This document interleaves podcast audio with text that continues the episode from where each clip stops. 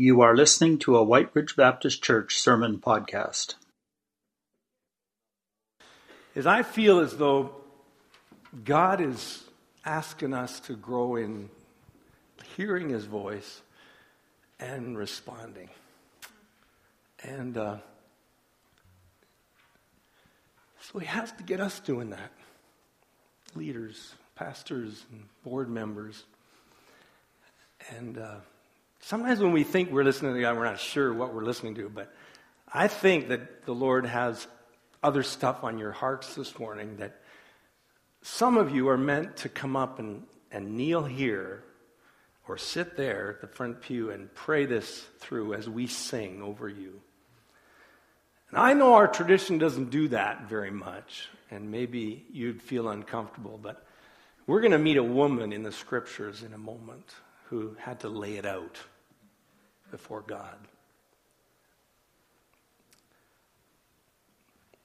She was so earnest about getting contact with God. She didn't care what people saw, who was looking, etc., etc. And, uh, and I think that as a, as a collective body, that the Lord is leading us in this new year into some big decisions that we can't just depend on a few to make. That we need to make them together and we need to listen by faith to the voice of the Lord leading us. So if we would just pause now to sing that song one more time, and um, we're going to stand as we do it. And anybody that wants to come forward and just put their heart before God's altar and pray this song through on your knees up here or sitting at the front pew, just do that. And if no one comes up, that's fine, because I'll know that I responded in the best faith I have to what God said for me to do. Let's stand.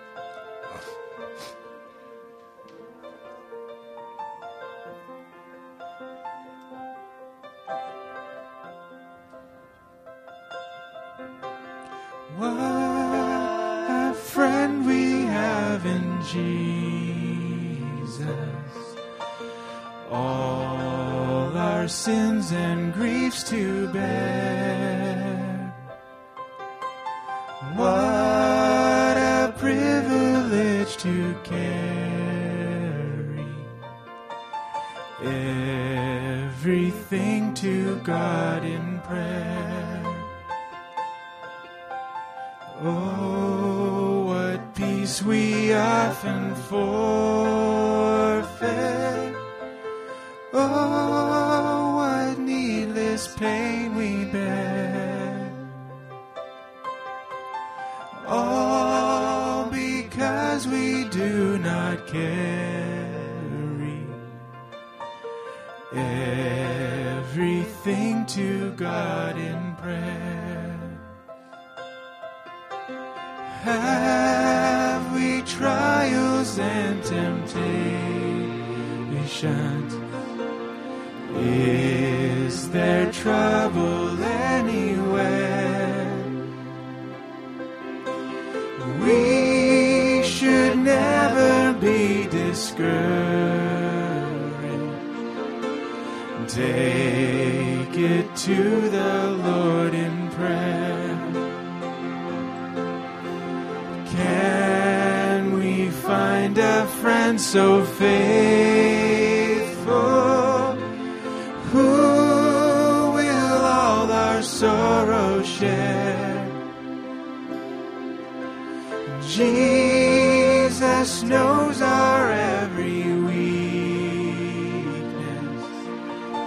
Take it to the Lord in prayer.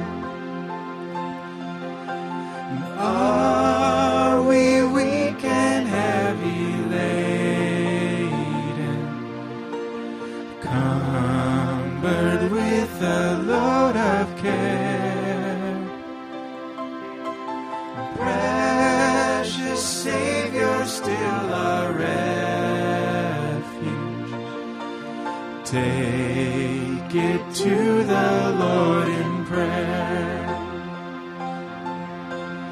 Do thy friends despise, forsake thee?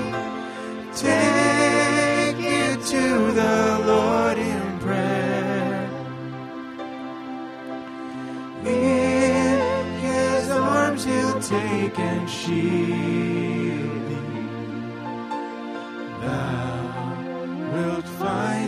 Soulless there.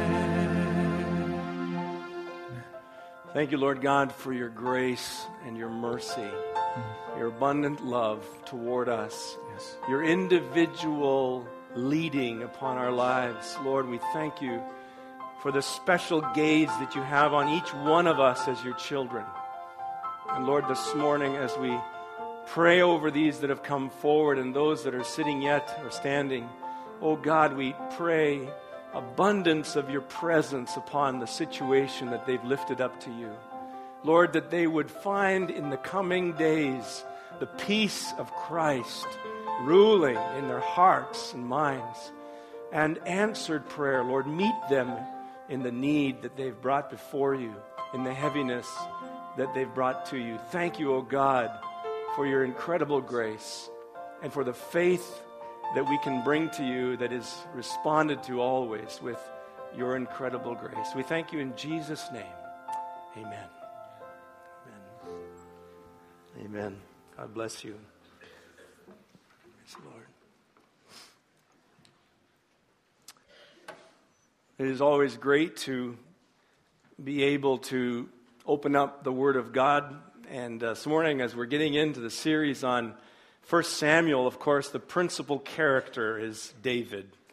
And uh, it was said of David in 1 Samuel chapter 13, verse 14, that he was a man after God's own heart. And he was an incredible guy, wasn't he? He was a man that was a poet. He wrote half of the Psalms, a musician, a shepherd, a warrior, a king. And uh, we have more information about David in the New Testament than all of the rest or any of the other Old Testament characters. We, we know more about David in the New Testament because of that. And yet, like any Old Testament saint or saint of all time that we could look at, he had his failings, he had his mistakes.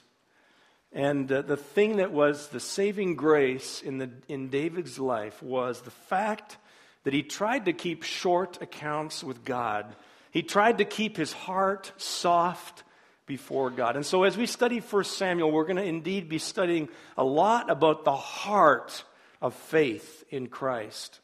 And 1 Samuel chapter 16, verse 7, kind of ends up rising above all other verses in the, in the book to being kind of a theme, which, we're, which is on our banners at the front here. On the one side, you'll notice man looks at the outward appearance, but God looks at the heart. That's 1 Samuel 16 and verse 7. And so we're going to be studying those themes throughout our time as we get an up close look at David's life. God values so many of the values that are smudged by the world, forgotten by the world, overpassed by the world. Values like humility and integrity and faith and dependency on God and justice and mercy. And as we talked about last week, David's life begins after the end of a period called the Judges, when, when the theme verse of Judges is that at that time Israel had no king because everyone just did as he saw fit in his own eyes. It was a time of chaos, anarchy, spiritually, wandering. One author writes this that David was born into a in, into a time characterized by a long drift away from God, a long drift away from God. I studied, as we looked at last week at Judges, I said that there, there were three primary lessons. Number one, the need for separation from the world. Number two, understanding the severity of God in His mercy and in His discipline. And number three, the need for each generation to have an experiential, personal faith in God, relationship with God. And so during that period of wandering, spiritual wandering, God sustained his people with the raising up of these leaders called judges. And, and, and a, a, leader would be raised up, and the people would follow after him, and they would be delivered from their enemies, and then he would die, and they would go back to their ways. And it was a spiraling downward, each generation getting worse, getting more ungodly. And as we look at the first pages of 1 Samuel, we see God intervene, interrupt redemptive history and saying it's time. And so God's this drifting is, is interrupted by a time of spiritual order with the coming of this the kings.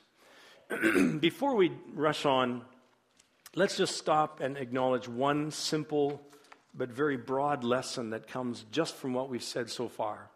And that is this that if you find yourself in a, in a state of spiritual drift, if you find yourself in a place of spiritually drifting, whether it's for 24 hours or whether it's for many years, the answer to that spiritual drift season of your life is a crowning of kingship of Jesus Christ in your life.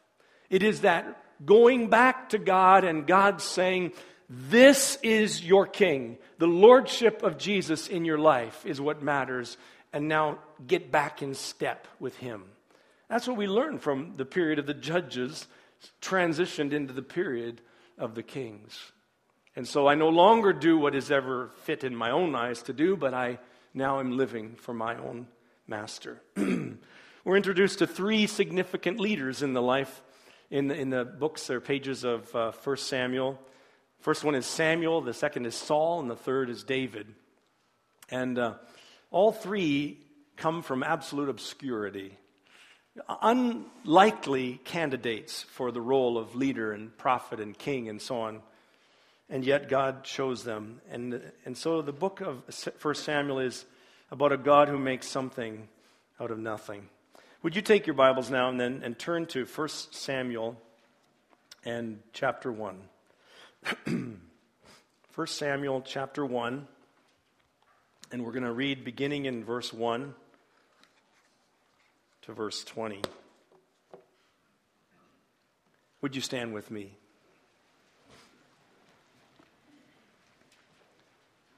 There was a certain man from Ramathaim, a Zuphite, from the hill country of Ephraim, whose name was Elkanah, son of Jeroham, the son of Elihu, the son of Tohu, the son of Zuph, an Ephraimite.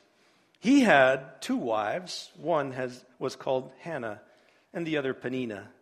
Peninnah had children, but Hannah had none.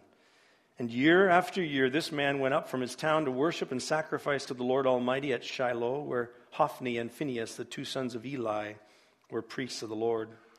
And whenever the day came for Elkanah to sacrifice, he would give portions of the meat to his wife Peninnah and to all her sons and daughters. But to Hannah he gave a double portion because he loved her, and the Lord had closed her womb. And because the Lord had closed her womb, her rival kept provoking her in order to irritate her. This went on year after year. Whenever Hannah went up to the house of the Lord, her rival provoked her till she wept and would not eat. Elkanah, her husband, would say to her, Hannah, why are you weeping? Why don't, why don't you eat? Why are you downhearted? Don't I mean more to you than ten sons?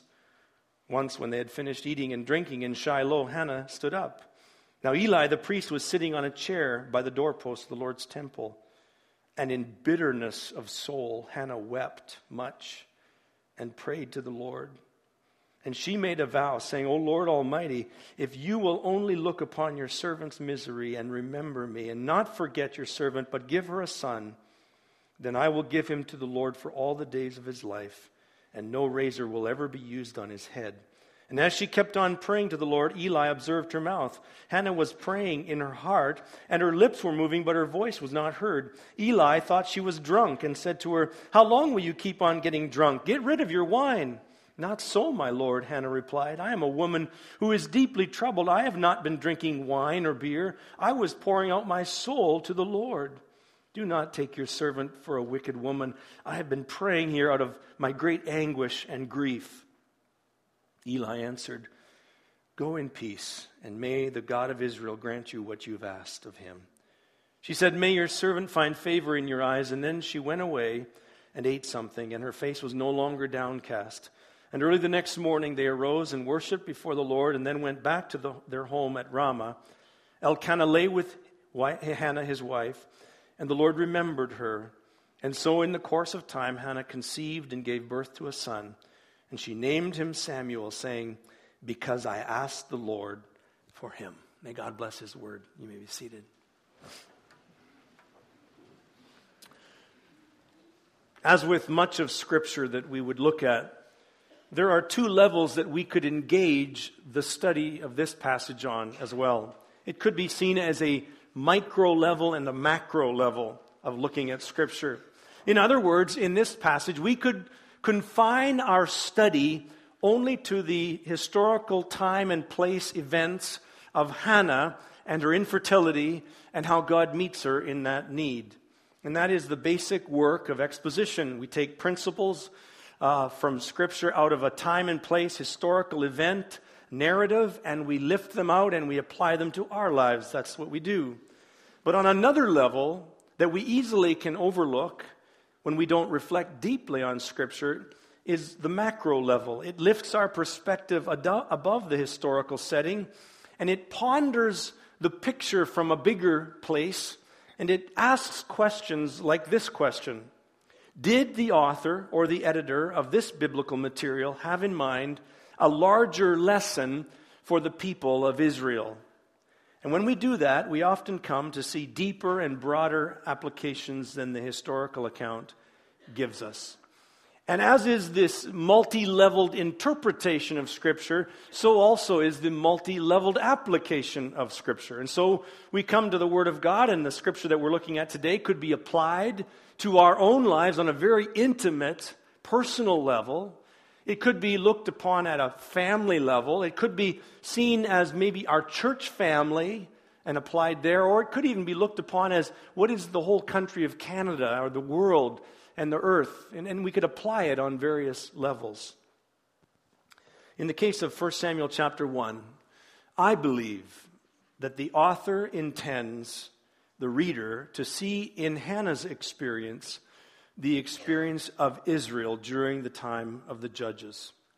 It was a barren time, it was a lonely time, it was a time when Israel felt that God had forgotten them and that judgment had triumphed over mercy instead of mercy triumphing over judgment. And so we see in the affliction of Hannah, this woman, the affliction of Israel. I believe the author intends the reader to see that level of understanding. And so, as we study this passage, as we go through that green insert in your bulletin and look at the three points that we have for this morning, we are not only going to respond at a sympathy level for a woman who is facing infertility and crying out to God, we are going to respond as well for a nation that can no longer feel that God cares for them. We are going to respond at a level of understanding that this is a nation that has forgotten that God is a covenant God. We are going to respond by looking at this nation and remembering or seeing that they had forgotten the incredible faithfulness of God. And so let's begin with the first point God, the God who sees the suffering of his people. It is easy to interpret life's, uh, uh life's circumstances, especially negative circumstances upon us, by very unbiblical thinking and unchristian thinking, bad theology thinking. The reason that is, is because, partly because it just feels so very lonely. It feels so very terrible. Being in, in awful circumstance, whether it's emotionally or physically or relationally or however, it, it just feels so terrible. And so it's easy to misinterpret those circumstances and what they're meaning. Another reason why it's easy to misinterpret life's circumstances is because everybody around us is misinterpreting the circumstances as well. We see that in Hannah's life, for example. In Hannah's case, her rival, this second wife of Elkanah's, Peninnah, would remind her of it regularly this bad theology, this wrong thinking, this wrong interpretation of life's events upon Hannah. We can almost imagine, we can almost hear the taunts of this woman.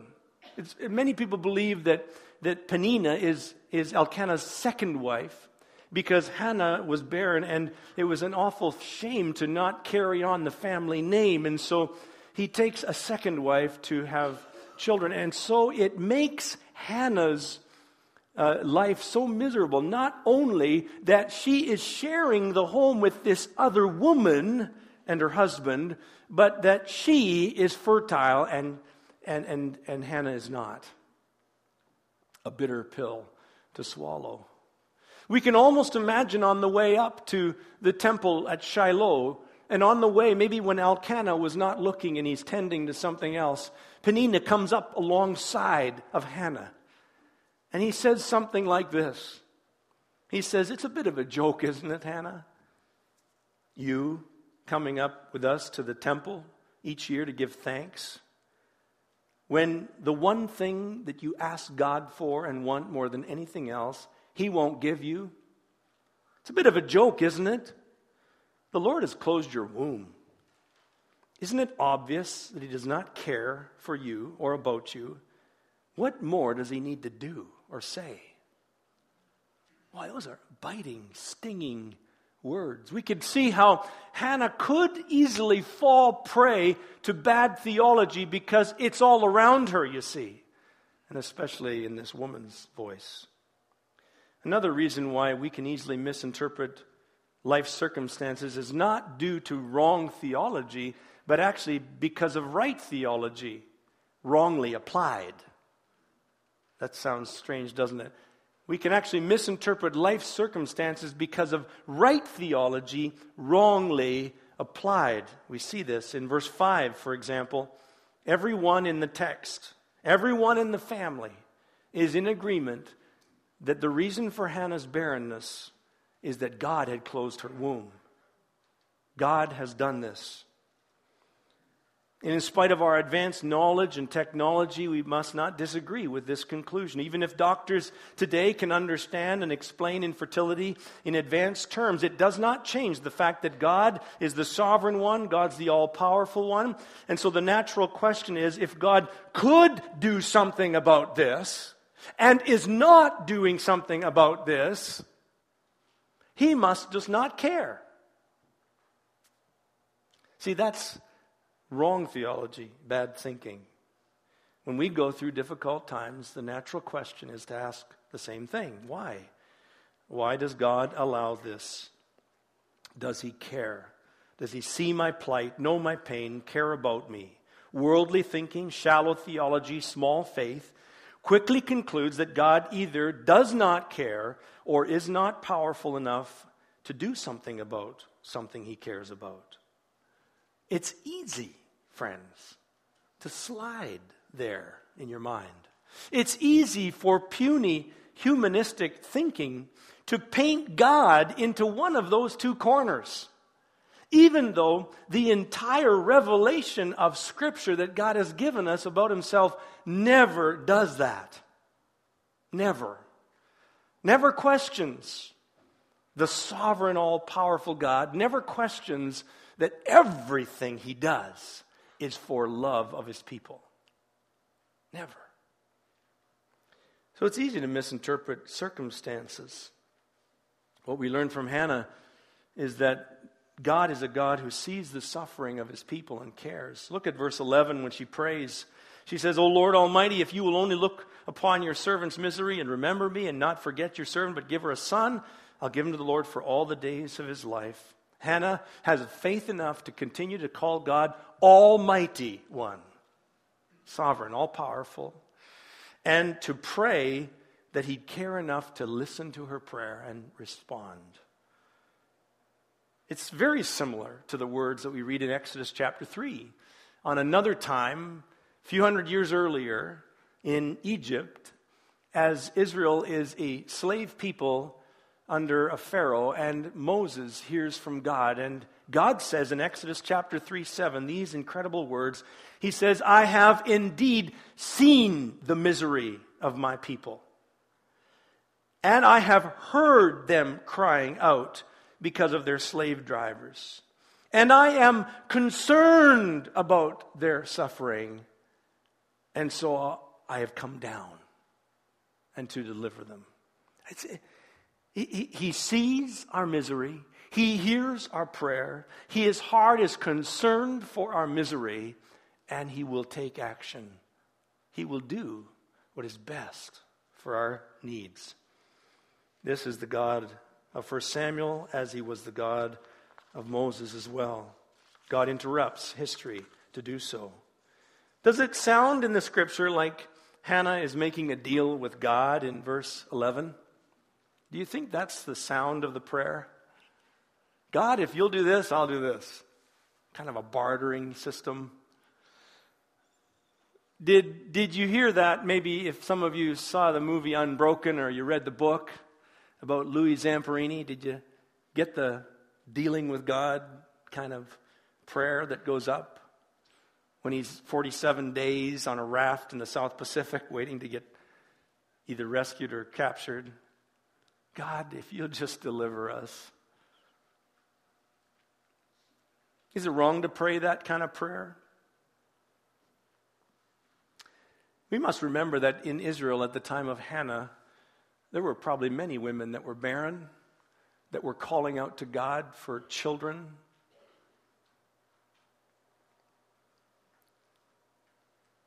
God had already determined that the boy that she would give birth to would be the prophet Samuel, that he would anoint the first king of Israel.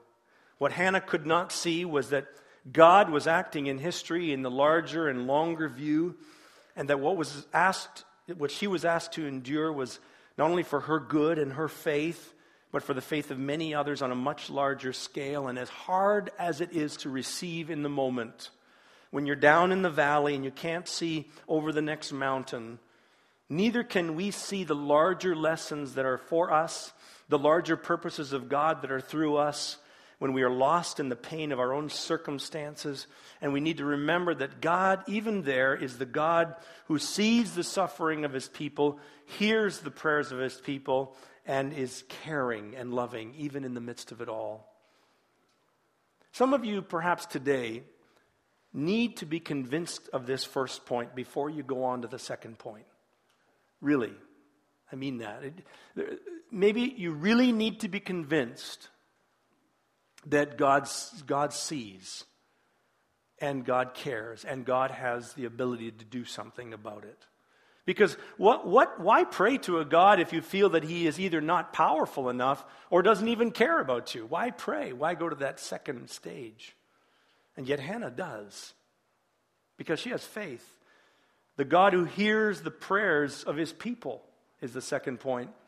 We read about that awkward time in the temple in Shiloh, where Eli the priest is at the door, and he notices that Hannah is standing, and her lips are moving, but and she's praying in her heart, but he, she, he can't see or hear, hear, her, hear anything. And so, given the times, let's, let's understand this, given the times of the judges, when everybody did what is right in his own eyes, given the two sons of Eli, who were awful young men, I think Eli probably had a few people that were pretty drunk in the temple during that time. And it is not a far stretch for us to imagine that he just assumes this woman's another one. And so he goes to confront her in that moment. And she responds with absolute honesty and tells about all of her pain, all of her trouble, she finally gets a chance to unburden her heart to another person outside of this closed family unit, this secret. And Eli responds by saying, Go in peace, and may the God of Israel grant you what you've asked of him. You know, it's very important for us to note that before God answered Hannah's prayer, she shared her pain with someone who prayed for her. She lived in isolation probably only her immediate family knew her pain, that she was barren. And yet, when she opened up and shared it beyond that closed unit, she was so lifted in spirit. We see in the scriptures that even before she knows that she's going to be pregnant, even before she knows that God heard her prayer and is going to answer it, even before that, in verse 18, we read that after Eli says this blessing over her, she was no longer downcast. She was able to get a good meal in her. And the next morning, she got up and she worshiped the Lord. What's the lesson that we're to, to take from this? If there's a lesson here, I think it has to be received at the very micro level, the very personal level that each one of us respond to God's word at.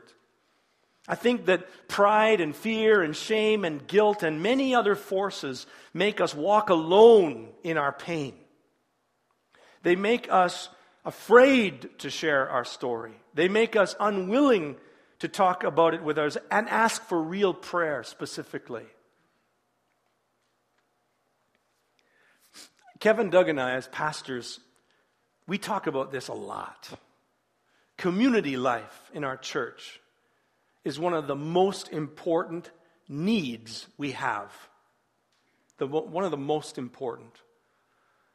That as a, as a group of, of individual believers and families, we come together, and, and this place is supposed to be the safest place on earth for you to come with all your garbage, with all your pain, with all your suffering and misery.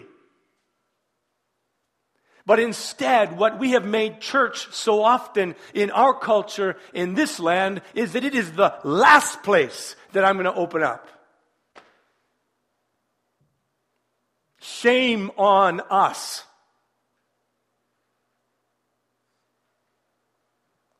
Why is that? We're all part of it. We all know the people that God has shown us just a little bit that on a one to one we could display a little more vulnerability, humble ourselves a little more, receive from the Lord God through the messenger that He's put in your life a little more grace, and lift the countenance of your spirit a little bit more, but instead we walk in isolation. We just sang it twice this morning. Oh, what peace we often forfeit. Oh, what needless pain we bear. All because we do not carry everything to God in prayer. The hymn writer got the vertical absolutely right. This need to open up to God and know Him experientially, personally, individually, daily, moment by moment. What the hymn writer didn't go on to speak about and write about is the horizontal. Could have added a verse that said, All because we do not share our pain with those who care. And so we walk alone. That's not church. We have a lot to do here, don't we? And, and it rests on each one of us. I mean, the leadership could plan every kind of small, middle sized, big group activity and get to know this and meal there and this. If, if a person is wanting to walk in isolation, they can walk in isolation. I urge you, I urge you, church, engage. Engage. Take one step, one phone call, one meal of hospitality, one piece in your life, a step of faith that will reach out to, to be transparent with another brother or sister in Christ that God's put on your heart, you will be amazed, as Hannah was, how much blessing came from her. She hadn't even got her answer to prayer, and she's already eating, and she's not depressed anymore, and she's worshiping the Lord. Praise God. Well, verse 19 Hannah and Elkanah go home and they, they go to bed. And it says in the scriptures that the Lord remembered her. I like the fact that it says the Lord remembered her before she conceived. It was God who closed her womb, and it was God who opened her womb. And verse 20 says that in the course of time, she gave birth, and God gave them a son. God is the one who sees our misery, who listens to our prayer, who cares for us. And then the third point that answers from heaven on behalf of his people. Verse 20 Hannah's answered prayer. Her firstborn, she names him Samuel. In Hebrew, it means asked for. We cannot see in the English translation, but in verse 20, actually, different variations or forms of the word ask are used four times just in that one verse, verse 20. And so Samuel is called asked for because I asked God for him and he gave me what I asked for. You see a woman who prays a genuine prayer, a genuine faith prayer. It's not a it's not a, a, a formulaic prayer. It's not like, okay, we've got to go up to the temple in Shiloh again. I'll go with you, Elkanah. I don't want to go.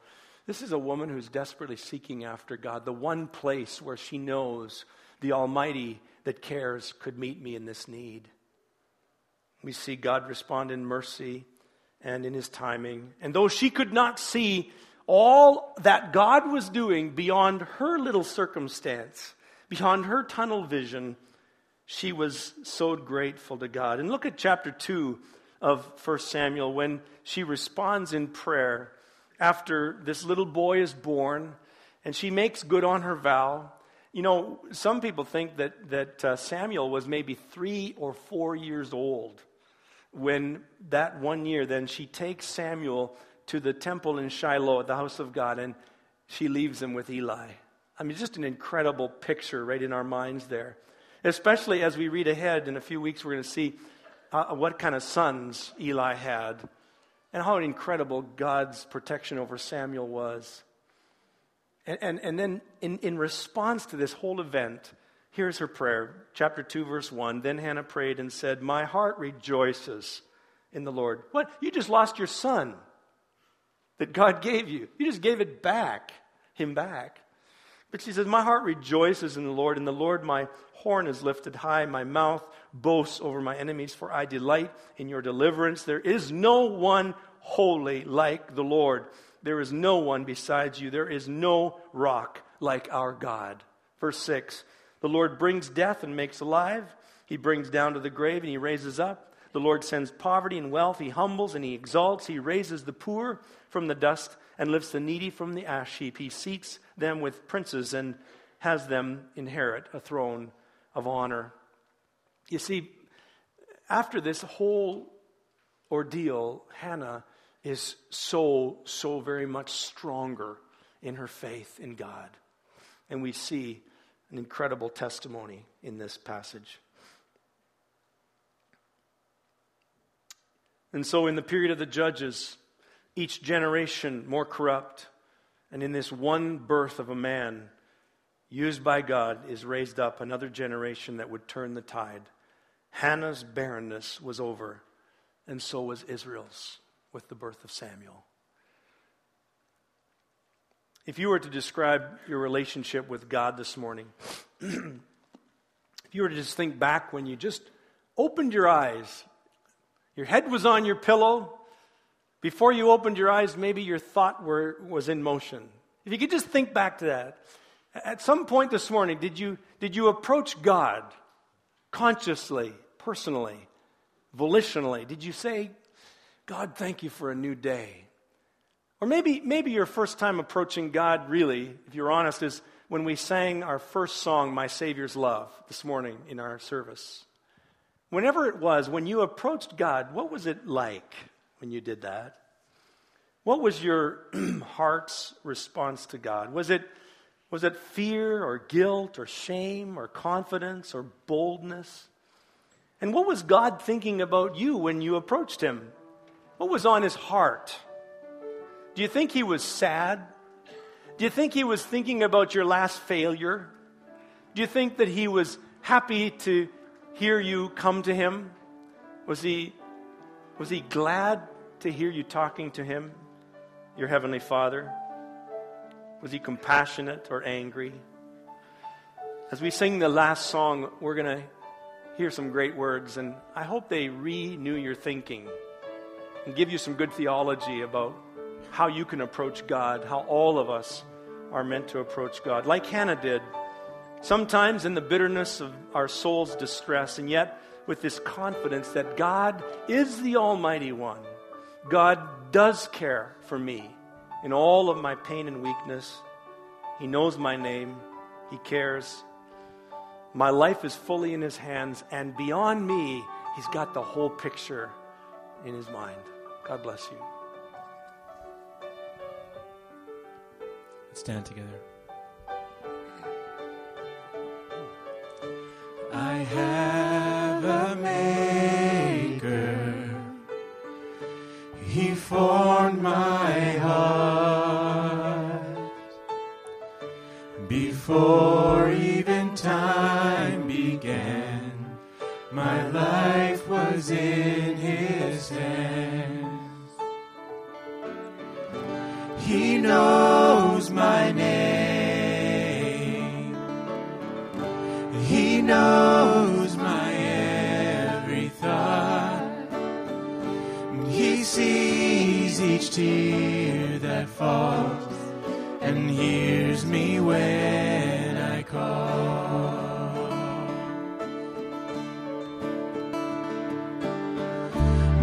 Have a mother.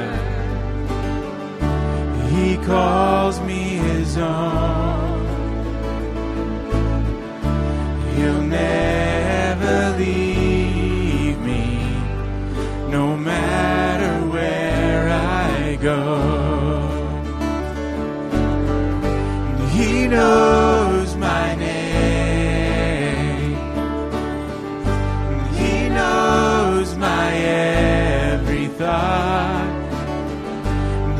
Sees each tear that falls and hears me when I call. I have a father. I have a father. He calls me his own.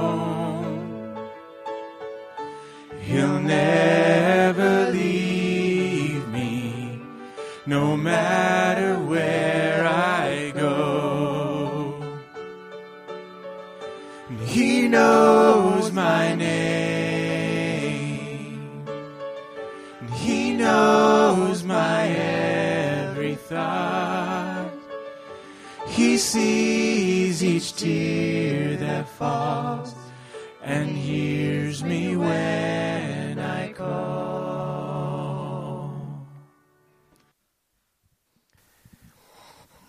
Now that you've heard the sermon, I wonder how many more would have come to the altar this day.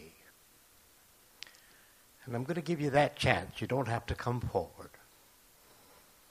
But I want you to give yourself your own benediction. Talk about your need, your deepest want. Put it in God's hands.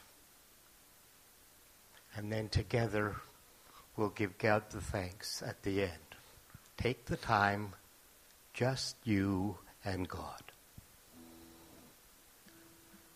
Oh God, we stand amazed in the presence of Jesus the Nazarene. Wonder how you could love us, sinners, condemned, unclean. Oh, how marvelous is your love for us. We truly give you thanks as a corporate group. Amen. Everyone, if you could just hang on one second. Uh, just before we came up, we had a phone call from Susan Shallcross. A lot of you know George and Susan, and they were in the ambulance on the way to the hospital. Uh, George, uh, Susan said George has been choking for hours. He has had trouble with that in the past, but all that she could say to me was that it's really bad. And she asked if we could pray together as a church family. So please join with me in prayer.